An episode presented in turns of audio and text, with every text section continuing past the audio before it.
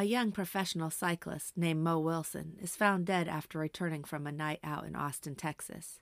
She was there to compete in an upcoming bike race. Initially, police turned to fellow professional cyclist Colin Strickland, who had gone out with her that night. Police were able to eliminate him almost immediately using cameras in the neighborhood and throughout town. But that same video footage gave police a big clue, one that led to Kaitlin Armstrong, Colin's girlfriend. Three days later, Kaitlin disappears. This is Twisted Travel and True Crime, and I'm your host, Sandy. I'm glad you're here. Please forgive my voice today as I am just recovering from laryngitis. Let's roll. Anna Moriah Wilson, who preferred to be called Mo, was born in New Hampshire, USA in 1996. She was as energetic as she was beautiful, and she had plenty of both. Her parents noticed her innate athleticism early on, especially in the sports of biking and skiing. As a teen, she zeroed in on alpine skiing and she rose to the level of a nationally ranked junior skier, placing third in the 2013 U.S. Junior National Championship downhill event. Mo was also intelligent. She attended Dartmouth College and graduated with a Bachelor of Arts in Engineering in 2019. While at Dartmouth, she was a proud member of their alpine ski team. In her off season, she kept her fitness levels up by training with her other passion, biking. She'd always enjoyed zooming through the hills and trails in Vermont as a child and as a young adult. This helped hone her maneuvering skills and strength on the bike as well as when skiing. After graduating from Dartmouth, she shifted her athletic gears and pursued an athletic career as an elite bike racer. After only two seasons, she rose into the upper echelon in mountain bike racing and gravel racing in the United States, where she earned several top three awards. This quick rise would give her the courage to quit her job and become a full time professional bike racer. One of the perks to her new career was that she could travel with her sport, see the world, and make new friends. Her smile and outgoing nature made this an easy task, so it was a huge blow to the cycling community when only two weeks into her newfound job, she was brutally murdered. She was 25 years old. Mo was gunned down in the home of one of her friends. It was this friend, named Caitlin Cash, who found her the evening of May 11th, 2022. She called 911 at 9:56 p.m. Earlier that afternoon, Cash had received a text message from Mo telling her she was going to meet up with a friend named Colin to go for a swim. Cash had been nearby, having left her home at 5:30 that afternoon to go have some dinner with friends. As she left the house, she had seen Mo's large bike travel bag sitting on the front porch next to the door. She suggested that Mo move it so it didn't get stolen and then said her goodbyes. When she returned from dinner, she noticed that the bag was at the bottom of the porch and partially blocking the carport. The bike wasn't inside it. She thought this was strange, but what raised the hairs on the back of her neck was that the front door of the residence was unlocked and the house was silent. She called out to her friend, but there was no response. This made her uneasy. Cash knew Mo had arrived home because she'd given Mo a unique code to punch in and unlock the door. When Mo used the code, a message would be sent to Cash's phone. At 8:36, she had received that message. She continued to call for her friend, searching the house. About two minutes later, she found Mo laying on the bathroom floor, covered in blood, and immediately called the police. When they arrived on the scene, they found Caitlin performing CPR on Mo. The officers noted that her body contained several bullet wounds and that there were spent shells on the floor nearby. Mo was pronounced dead at 10:10 p.m., less than 15 minutes after the 911 call was made. When interviewed, Caitlin Cash, who I will call Cash going forward, told police that the deceased was her friend Mo Wilson, who was a professional cyclist.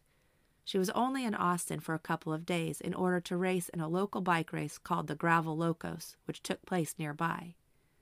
Cash had picked Mo up at the airport on May 10th, and she hadn't even been in town for 24 hours. The first impression investigators had was that whoever killed Mo must have scared her at the front door maybe even shot her for the first time there, and then Mo ran towards the bathroom to find cover. Cash told police that Mo's bike was missing, but as far as she could tell, nothing else had been taken.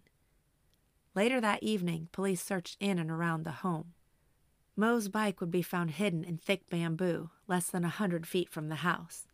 When questioned further, Cash would tell detectives that she'd received a text from Mo at 5:55 p.m.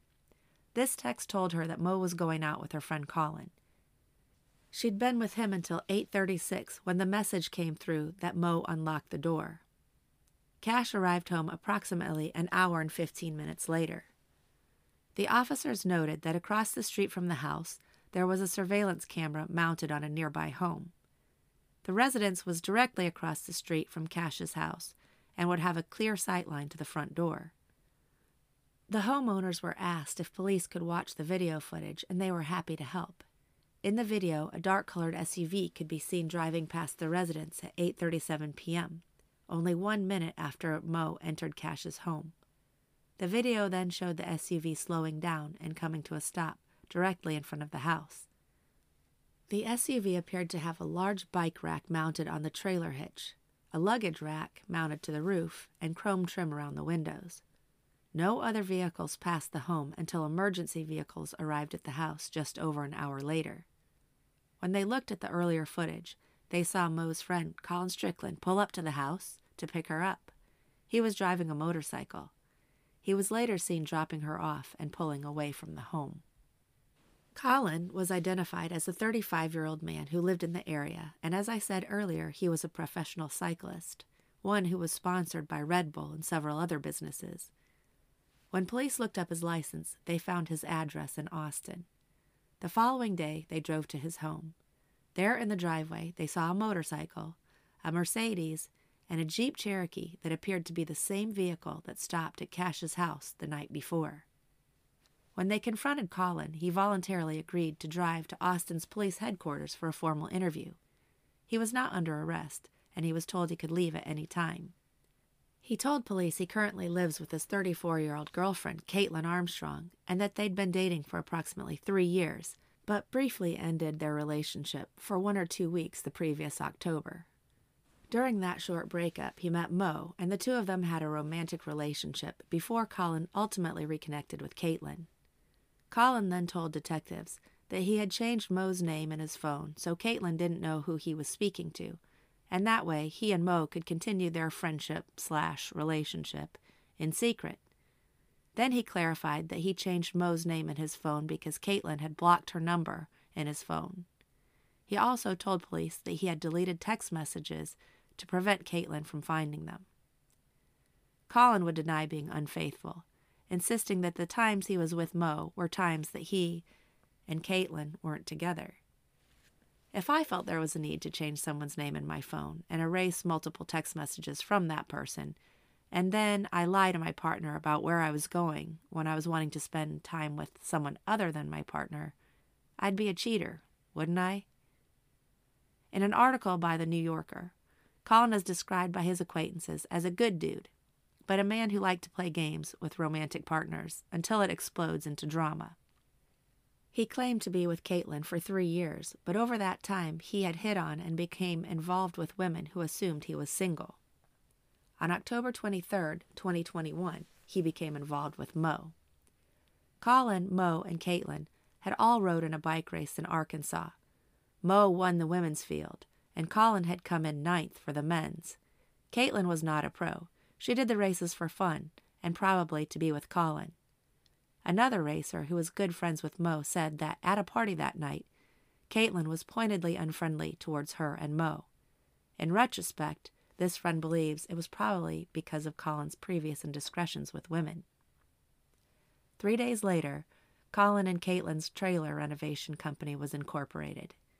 And two days after that, Colin and Mo rolled up together at another bike race. It was noted by guests that Colin had an attractive female cyclist with him, a woman who was not Kaitlin, and that they were there together. According to Mo's friend, later that day, Mo received a phone call from an unknown number. When she took the call, a woman's voice said, Stay away from Colin, and then hung up. Mo's response was, That's really weird. Some random person just called me. Colin told police in his interview about that phone call. He said it had been Kaitlin, and he was ashamed by her actions that day. He also told police that during this period, he and Kaitlin had lived under the same roof, but were separated. This was because they had several business entanglements. He detailed his time with Mo on the night of her murder, saying that he picked her up on his motorcycle at approximately 5:45 p.m. They went to a nearby pool, and after swimming, they walked together to a restaurant located nearby. They ate burgers there, and afterwards, he drove Mo back to Cash's house on his motorcycle and dropped her off. While he was there, he didn't see anyone nearby and noted the garage door of the home was closed. He didn't go inside, and he left right after dropping Mo off. He told police the route he took home and that he stopped at one point to send a message from his phone to Kaitlin. The text message said, Hey, are you out? I wanted to drop some flowers off for Allison at her son's house up north, and my phone died. I'm heading home unless you have another food suggestion. It seems to me he was trying to hide the real reason why his phone wasn't on, or maybe why he hadn't been reachable for a couple hours. Earlier in the evening, he admittedly lied to Kaitlin about his whereabouts. When he arrived home at approximately 8:43, he sent another message to Kaitlin, and then he went into his garage and began working on his bike to prepare for an upcoming race. An hour or so later, he sent a third message to Kaitlin. Not long after that, she arrived home driving her Jeep Cherokee. Throughout Colin's police interview, he spoke highly of Mo and her accomplishments. He said she was a professional cyclist and he was helping her find new sponsors. He referred to her as the best female cyclist in the United States and possibly the world. At the same time, he described Kaitlin as a participant in a bike race while he was a racer. Yes, she would ride with him sometimes, but she didn't like to because she felt that Colin was grumpy when she came along because he had to wait on her. At this point, the detectives asked Colin about the vehicles in the driveway and who owned them. He tells them that he owns the motorcycle and the Mercedes, but that Kaitlin owns the Jeep Grand Cherokee. Then they asked whether the couple had guns. Colin tells them that he purchased two firearms earlier that year, one for himself and one for Kaitlin. He explains that he was dealing with all kinds of people in his trailer business and wanted protection. She needed protection too, as she met with some of the clients as well. In addition, she'd been very scared earlier that year during an incident of road rage in which she'd been involved. When Colin was asked if Kaitlin knew where Mo was staying, he said no. She'd never been there before, and he didn't think Kaitlin knew anyone who lived in the area either. It seemed that police had brought the wrong person in for questioning. What they needed now was a good reason to bring Kaitlin in. Luckily, it wasn't hard for them to find a reason. She had an outstanding Class B warrant for her arrest. She'd had some Botox done professionally, and it had cost $600. When it came time to pay, the office ran her credit card, but it didn't work. She told them she'd be right back with a second credit card and went out to her vehicle, but then left without paying. The business had kept her original credit card and they used it to press charges, and that led to her warrant. Kaitlin came to the station willingly, and when asked if she had heard about what happened in the past 24 hours, she said she knew about it. She said that Colin had told her that one of the women in the cycling community had passed away. During the interview, Kaitlin was very still and rarely spoke. When confronted with the information that Colin was with Mo the night she died, and that Kaitlin's name came up during the investigation, she didn't get frazzled. She remained quiet. When they told her they had video evidence of her vehicle at the crime scene, she had no explanation as to why it was in the area and didn't make any denials against the statements presented to her. When detectives confronted Kaitlin with the information about Colin going out, they suggested that maybe Kaitlin was upset about that. She turned her head, rolled her eyes angrily, and said, I'm not certain as to even what you mean or what he said because I didn't have any idea that he saw or even went out with this girl, as of recently. They were looking for a logical reason that her vehicle would be at Cash's house and suggested that maybe she was upset and just in the area, to which Kaitlin silently nodded. She then requested to leave the interview, which she was allowed to do. This was because the questioning detective had been told during the interview that the warrant for Kaitlin's arrest on the Botox theft was no longer valid because there had been a typo which indicated a different birth date than Kaitlin's. The following day, an anonymous caller made a phone call to the Austin Police Department. The caller refused to be identified, but said they were with Kaitlin in January of 2022. This was a couple months after Colin and Mo first met. And this was allegedly when Kaitlin found out that Colin was pursuing a romantic relationship with Mo, even though she thought she and Colin had gotten back together. This caller said that Kaitlin became furious and was shaking in anger. She told the caller that she wanted to kill Mo and that she had either recently purchased a firearm or was going to do so. So, how did Kaitlin find out about Mo and Colin? Or did she know the whole time? I don't have the answer, but what I do know is that there was a message sent from Mo to Colin while at a cycling event. It read, Hey, so I'd like to talk to you at some point. I originally texted you on Friday, but it appears my texts aren't going through again. This weekend was strange for me, and I just want to know what's going on. If you want to be friends, which seems to be the case, then that's cool, but I'd like to talk about it because honestly, my mind has been going in circles and I don't know what to think. Colin replied to her the next day, saying, Hey, Mo, I feel very shitty for putting you in a position where you don't feel comfortable. Kaitlin came along to go to a meeting about the Sprinter Spartan Hotel project. In hindsight, this was not a good idea. It could be that Kaitlin came to the event to keep an eye on Colin. Perhaps while there, she sensed some intimacy between Mo and Colin. Based on the text messages, it appears that Mo was under the impression that she was in a romantic relationship with Colin, and clearly Kaitlin thought she was. Four days after Mo's murder, police were canvassing the neighborhood where it occurred in an attempt to find more video surveillance. While searching, one of the detectives was approached by a man named David Harris. He is the property owner where Cash rented her place. She rented an apartment above his detached garage. He told police that between 8:30 and 9:30 on May 11th, the night of the murder, he walked into his garage and partially opened the garage door. When he did this, he heard what he described as someone running down the stairs that led to Cash's front door. Then he said he saw a bicycle travel southbound through the alleyway, away from Cash's apartment. Six days after the murder, police recovered the gun belonging to Kaitlin, and it was test fired using laboratory ammunition. The test shell from her Sig Sauer was compared microscopically to the shell casings located near the body. The results were that the potential that her firearm was involved was significant. Now, ballistics, as you know, isn't an exact science, However, there were three shell casings to compare to the test shell, and the fact that they said the potential is significant is because they all matched. By this time, Colin's statements were corroborated through video surveillance and physical evidence. He cooperated throughout the investigation and was no longer a suspect. Kaitlin was the main target now, and based on what they had, they felt they could make an arrest. They obtained a new warrant, but when they went to arrest her, she was nowhere to be found. Colin said she had left and he hadn't seen her for a couple days. He described the strangeness of the hours after those first interviews. He returned home to Kaitlin, and that night they barely spoke or slept.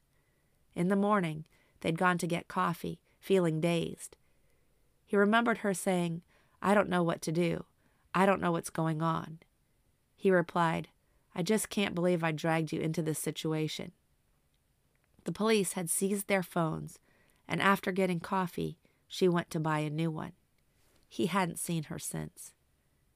He would later tell press that early on he went into hiding, worried that Kaitlin would hurt him. But later he would speak of her kindly, saying that he just didn't understand how she could have done it. He had no indication that she could be capable of anything like she was being accused of. He said that Kaitlin was one of the least volatile people he'd ever met, and that's why it was so absolutely shocking.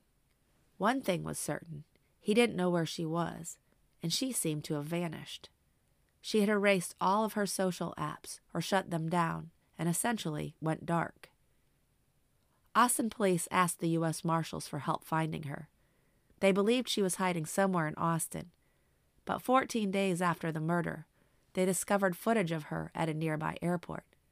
She was masked, as many people in the airport were, but she was carrying a yoga mat. The footage was three days after the murder. From Austin, she flew to Houston and then on to New York's LaGuardia Airport. where the trail went cold. She wasn't using her credit cards, and no money was missing from her accounts. At this point, the U.S. Marshals posted a $5,000 reward asking for help. Help came in the form of a tip that Kaitlin had been seen in upstate New York a few days after arriving at LaGuardia. Investigators knew that Kaitlin's sister lived there and went to investigate, but they didn't find her. A second tip came in that Kaitlin had been seen at the Newark International Airport on May 18th. They searched through Newark's outbound flights, but found no flight reservations under her name, but they were pretty certain she'd left. They believed she flew under an alias, and since she had a sister living in New York, they had a pretty good idea of whose name and ID she might have used. The question was how was she traveling and surviving without her credit cards or without withdrawing money from her bank account? Did she have an accomplice? The answer is no. In Austin, police were working around the clock to find a lead. A few weeks later, they find her Jeep at a CarMax dealership where she had sold it for $12,200. Meanwhile, in Santa Teresa, Costa Rica, the surf was up, but at Don Jon's Yoga Lounge, the dogs were downward facing. It was here, in the small end of the road surfing town, that Kaitlin Armstrong had arrived and found refuge. She worked in the small yoga hostel, checking guests in and teaching yoga. She'd settled in nicely, making friends with many of the locals, but tending to avoid socializing with the new guests. Still, as a teacher, she was face to face with many of the visiting clientele. When she first arrived, she'd had long blonde hair, but that changed quickly. Her hair was now cropped short and dyed brown. Back in the States, police were working with Homeland Security to search passenger lists. Sure enough, they found Kaitlin's sister's name.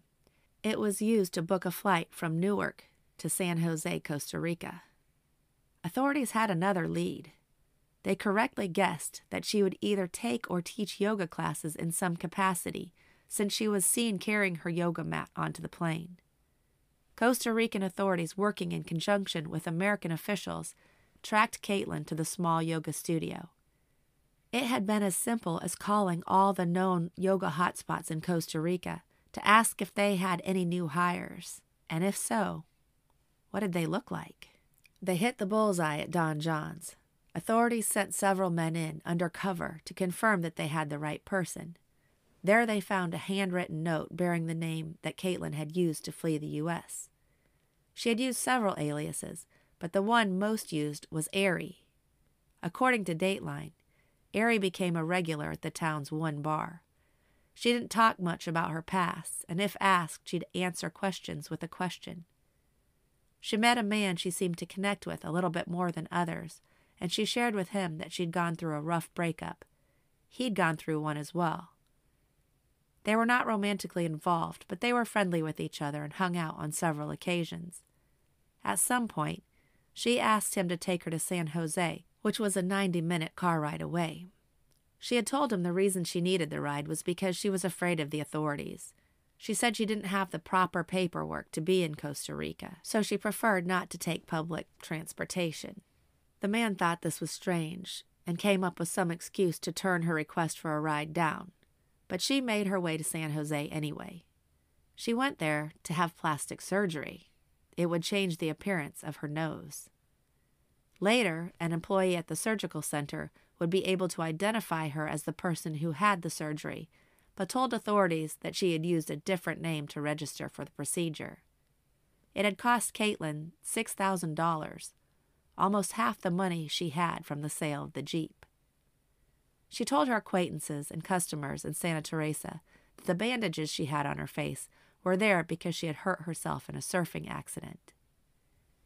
Forty three days after Kaitlin disappeared, undercover police would walk into Don Jon's yoga and arrest her.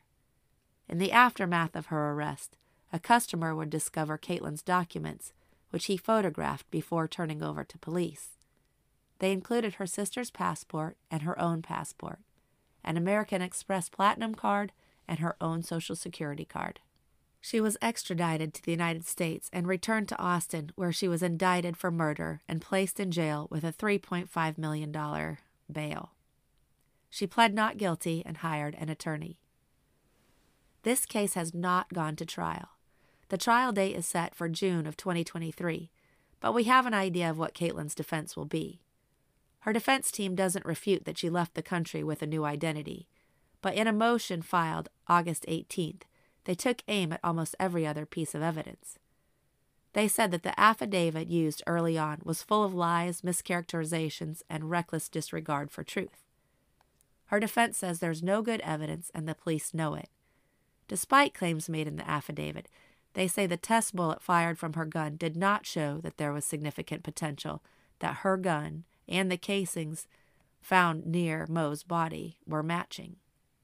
They said no car like Kaitlin's was seen near Mo's house one minute after she arrived home because the security camera's timestamp was wrong. The anonymous caller that said Kaitlin was shaking with rage and wanted to kill Mo was not credible. Remember that neighbor that saw a bike speeding away from Cash's home on the night of Mo's death? He was high at the time and essentially said he may or may not have imagined the bike he saw, and it would be hard to testify in court because it was a brief impression. The defense wanted the affidavit thrown out because it was false and it misogynistically painted Kaitlin as an angry, vindictive ex when that wasn't who she was. They believed there was no evidence of jealousy. Her defense said that she and Colin were actually broken up, but since they had several intertwined businesses, they needed time to extract themselves from each other's lives. She had dated other people, and Colin had too. She wasn't the jealous type. Colin said so in his first interview so why would she kill Mo? The defense also wanted to suppress Kaitlin's interview because they believed that she was not nodding her head in the affirmative to the suggestion that she was at Mo's house because she was upset. Rather, she was nodding because the rest of the sentence that came from the interviewer was, I don't know because I don't have your story. And that was the part of the sentence that Kaitlin was agreeable to. The defense didn't get what they wanted because the judge decided both Kaitlin's interview and the affidavit would be allowed at trial. Her attorneys claim Kaitlin will be acquitted if her case goes to trial.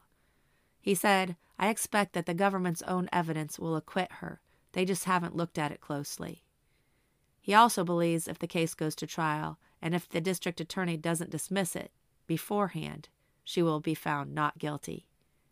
He explained that when she flew, Kaitlin was merely visiting family and that she always loved yoga. Not only that, but she was afraid of Colin, so she decided she would take some time away and go do what she loved, which was travel and yoga. Besides, when she left, there were no charges against her. What her lawyer didn't explain, however, was why she would use her sister's identification to fly from the U.S. to Costa Rica. Is anyone else here thinking that she and her defense team will place blame on Colin? I'm left with a few questions that I hope will be answered at the trial. First, shooting several bullets into someone would be loud. Even someone who was as high as a kite would probably have heard the gunshots, especially since the homeowner claimed to be opening the garage door and saw someone hop on a bike. Perhaps the gunshots alerted him that something was going on near his home and he went to investigate. If so, maybe he knows when the shots were fired. The video timestamp might be wrong, but it seems the video could be aligned with what we know that Colin picked Mo up and dropped her off, and when the door was unlocked, it sent a message to Cash's phone. I'm no investigator, but it seems pretty convincing to me that Kaitlin had the means and motive, and that she planned ahead since she allegedly had brought a gun with her. If she murdered Mo, it seems likely that she had a tracking device on Colin. If not on his phone, then on his bike. She knew that he had lied about where he was and decided to follow him. And she brought her new gun with her. Why she chose to be so angry at Mo instead of Colin is a bit of a mystery to me. If there was cheating going on, it was him who was doing it. Immediately after Mo's murder, Colin began losing sponsors. They wanted distance from him, which he said he understood. According to KXAN Austin, as of June of 22, he was taking a break from cycling and the internet. Kaitlin's trial is scheduled to take place in June of this year, 2023, and I'm sure that more information will come out in the trial. I'll be certain to update you. If you'd like to see photos that go with this case, please check out Twisted Travel and True Crime on Facebook or Instagram. There are links in the show description to those, as well as my email if you'd like to suggest a case. Thank you so much for listening, and a huge thank you to all of you for rating, reviewing, and sharing the podcast with your friends. A gigantic, enormous thank you to Amber for becoming a monthly sponsor this week and for her awesome reviews. Amber, you made my New Year start off with a bang. I do have a couple reviews I'd like to read today. The first is Joni Cakes, who says, Five stars, fabulous, my new favorite. Just sorry it took me so long to discover this fabulous true crime podcast. Great stories from around the globe with a great narrator. Thank you, Joni Cakes. I'd also like to thank Pixie Lisa, who says, I can't get enough. I found this podcast by sheer accident, and it has become one of my favorites. It's well researched, interesting, unique crimes from all around the world. Sandy tells it well, and in a soothing voice, no opinions, just straight up storytelling. I appreciate this so much. And lastly, CDLH Star, who says, Excellent, five stars. Thank you for an interesting and intelligent podcast. Thank you all so much. I appreciate you. Thanks again for listening. And to all of you, I wish you fair winds, following seas, and safe travels of all kinds. Take care.